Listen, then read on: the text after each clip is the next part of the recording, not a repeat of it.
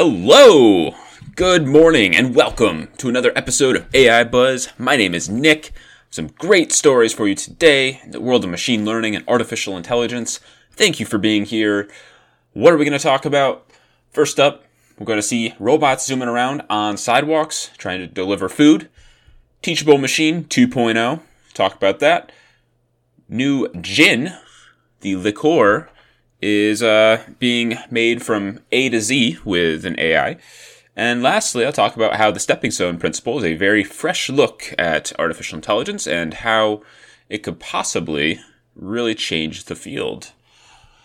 Let's get started. Thank you for joining me. So, Amazon is looking to expand delivery of their packages to the air with drones. Other countries are countries, oh my gosh, companies are looking to speed up the delivery process and trying to get products to consumers faster. This story is about a company that's doing the same thing, but in a rather unconventional manner. A company called Yandex from Russia is working on creating small wheeled robots that are going to be capable of delivering packages on sidewalks. The robots have six wheels and were initially covered by TechCrunch, the release.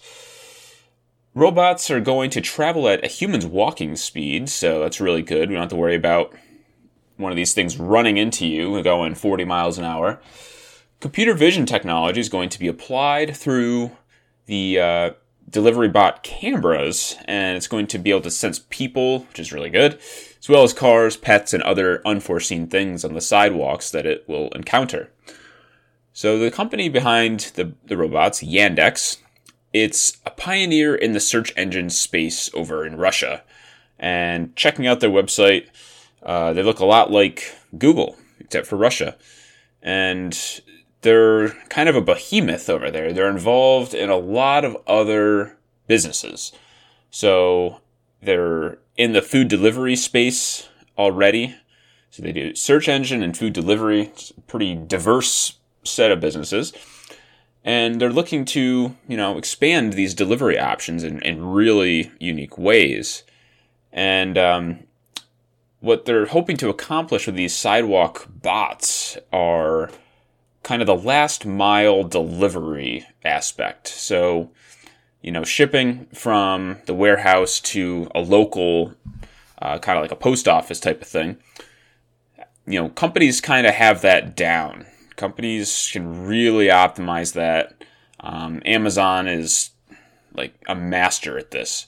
However, bringing it from that post office to the house to someone's house. That is where things get really inefficient because you're literally driving a single package to a unique location every time. You can you can try to optimize the route and stuff, but it really adds to the cost because you're making separate trips essentially for uh, you know each person, and there's a lot that could be optimized here. And I think robots are a great approach to this. So the fact that Yandex has all these other businesses is going to let them really dump a lot of money into this research. So can't wait to see the video of these things zooming around on the sidewalks, and I'm sure there'll be some good, uh, some good uh, YouTube clips and um, you know that we'll be able to see as a result of this. Next up, machine learning allows us to teach a model almost anything by feeding it different data. Models can learn behaviors, speech, motor movements. There have been examples of all of these things. I've covered some of them. 2017, Google released an awesome new tool called Teachable Machine. The tool allowed users to teach the machine pretty much anything, such as motion through the camera, uh, through the computer's video camera. And the re- original release was was a real hit. People liked it. Gave people uh, with disabilities the option of training machine learning models. In so this was 2017, they released the first version. Now in 2019, they're releasing Teachable Machine 2.0, where users are going to be able to deploy these models that they train to the web and other applications that they develop. And this is true of the first version too. The thing that they really tout about Teachable Machine is that it does not require code to train these machine learning models. It's kind of a, a drag and drop user interface. It's it's really clean, uh, really powerful though. Don't let it fool you. It's it seems very very powerful, and this new version allows you to um, put in audio as well. And the, so Google released this you know this new tool, this new version. They put out a really nice blog post with with some examples of how this can be used. And once again, no coding's needed, so definitely check it out. Anyone can use it. Um, there's some good examples on um, telling if a banana is ripe or not, just based on you know video footage from your webcam, um, and then exporting it if you wish to do so is really easy as well. So definitely check it out. It looks really powerful, and I'm excited to see how users implement this into their own creations. Artificial intelligence is, oh, I didn't say it. Next up, artificial intelligence is finding its way into all kinds of wild new applications. It's beginning to create and identify the tastes and smells that we like best. The future may very well involve AI in the food engineering phase of creating new, delicious food and drink. Now, there's a new player in the distillery business called Ginette. Ginette is actually not a human. It's an artificial intelligence algorithm capable of analyzing thousands of different factors, such as ingredients, lots of different unique ingredients. I, th- I don't even know what you'd call some of these things that they looked at, um, but things like gooseberries and coriander seeds. So they looked at all these diverse ingredients as well as existing gin and gin recipes and tried to create a unique gin.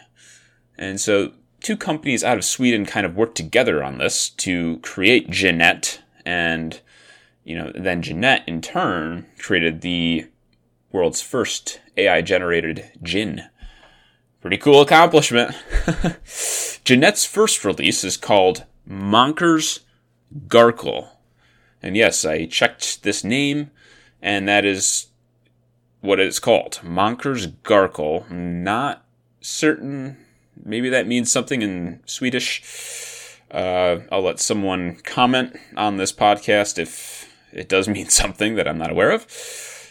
Anyways, Monkers Garkel is a combination of orange zest, gooseberries, coriander seeds, and some other exotic spices and roots.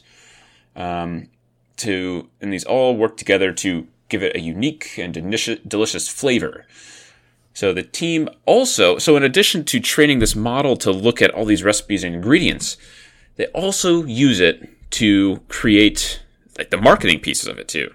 So they, they wanted to have it be like an end to end machine learning product, which is really cool. You don't see that very often. Usually the product could be developed with machine learning and then humans will take over the marketing piece of it. Um, so they used it also to develop all materials for this product, like the labels, social media communications. Really, really cool approach that they had here. So the team says it's not a replacement for humans. This was kind of an experiment of theirs. Um, you know, Ginette doesn't have the experience of some of their master uh, distillers that they said they have on uh, staff and at these companies. But they say it's really a, really a promising first step in using these types of models for uh, recipe discovery. Cool stuff. Last up and next up, artificial intelligence is uh, typically based on huge quantities of data and the corresponding models that work with this data to extract useful information. The patterns are learned from this data in a way that suits them for a particular objective.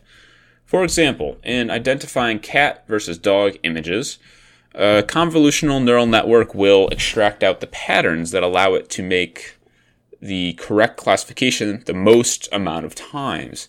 And this is based on, so it's based on the training data, and they're trying to determine the patterns that are going to classify it correctly according to some function. So there's a whole wide variety of functions that you can use for this, but you're trying pretty much any machine learning model that you're using out there is trying to minimize the kind of the distance between the prediction and the absolute. It's trying just trying to minimize it, get it as small as possible.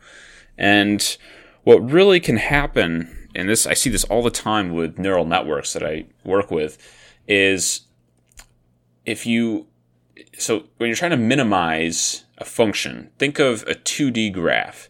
You have this uh, kind of curvy line, and you can get really easily stuck in these local minimums. Think of it like a, a ball rolling down a hill. So if it rolls down the hill and gets stuck in a rut, it won't be able to get back over and out of that rut. But what if there's a much lower rut beneath the first rut? You want to get the ball into that the lowest possible rut, if that makes any sense at all. I doubt it does.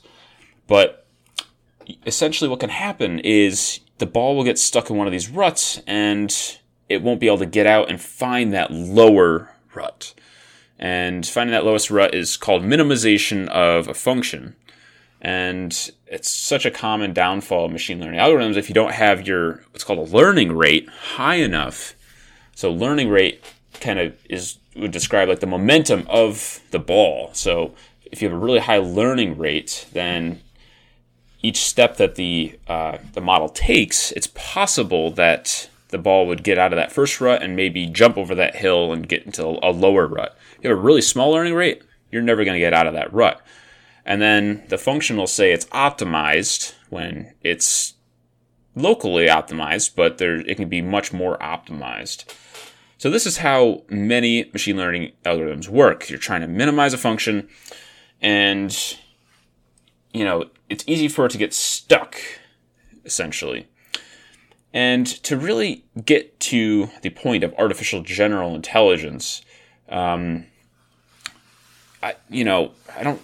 I think most of the experts in the field say we kind of need something wild. We need something new that's going to just completely flip everything on its head. And throwing more data at these types of models, um, you know, I think you know it, it'll it'll improve the performance of them. You know, throwing more data will always improve performance. Um, and tweaks and improvements to these models will will improve performance as well. But I think it's kind of law of diminishing returns with these types of approaches. Um, so a fresh perspective and a new approach are needed, say say many of the experts. Research from a University of Central Florida team. This came about a couple years ago now, but wanted to cover anyways. They they spawned a highly unusual idea that's really flipped the world of AI on its head. So instead of optimizing an objective function like I was talking about, and running the risk of the model getting stuck in a rut, uh, the researchers, led by Kenneth Stanley, says that we should let artificial intelligence do what it wants. Just let it be a teenager, you know. Let it uh, let it do what it, do what it wants. Explore. That's actually what they try to have it do. So the best example of of how we can apply this approach and kind of let AI do what it wants is a test that they did with robots in a maze. So they tested how well robots in a maze could find the exit. And in one set, they trained the model to minimize the distance between uh, where the robot ended up and the exit. So if it found the exit, that would be distance of zero. If it got stuck in kind of a dead end, they would measure the distance from the final position of the robot to the exit. So getting stuck in a dead end is the same as getting stuck in a rut, like I was talking about before. The model has thinks it has optimized its objective. It got stuck in the rut. It can't get out of that rut to find an even lower rut, which is the exit. So, perfect example of how these models can kind of fail. So, by doing this, the the robots only found the exit 7.5% of the time. In another set of experiments, robots were, were not, not even explicitly programmed to find the exit. They were trained to find uh, routes that were different and unique compared to other routes. And then just try those different ones and try to see which are the most unique and different. Robots with this approach found the exit almost 98% of the time. So the difference is that they weren't even programmed to find the exit, they just kind of stumbled upon it. The researchers let the model explore. They did not even try to give it an objective, they let it do its own thing. So they tried novel new approaches and they didn't get stuck in the ruts with the same probability that the, the other set of experiments, the other set of robots did. So this is this is incredibly fascinating. It's really a different completely different approach. It's turned everything on its head. You know, let's stop programming uh, models with an objective that we define. Let them kind of find the objective on their own if they can. And this is called the stepping stone principle. And seeing this applied more and more to cool problems, I'm sure that won't be the end of seeing this applied in revolutionary ways. Uh, I'm sure it's going to be responsible for some incredible discoveries. So, I think artificial general intelligence is going to require a fresh approach such as this. It might not be this approach, but you know, really different approaches like this. I think it's that's the right track for AGI.